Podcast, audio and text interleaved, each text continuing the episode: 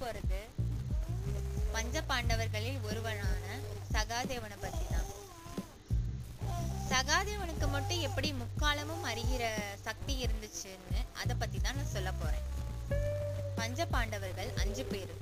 தர்மன் பீமன் அர்ஜுனன் நகுலன் சகாதேவன்.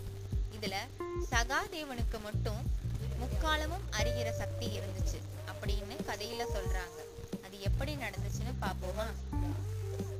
ஒரு நாள் பஞ்ச பாண்டவர்களுடைய அப்பா பாண்டு சாகர தருவாயில் இருக்கிறப்போ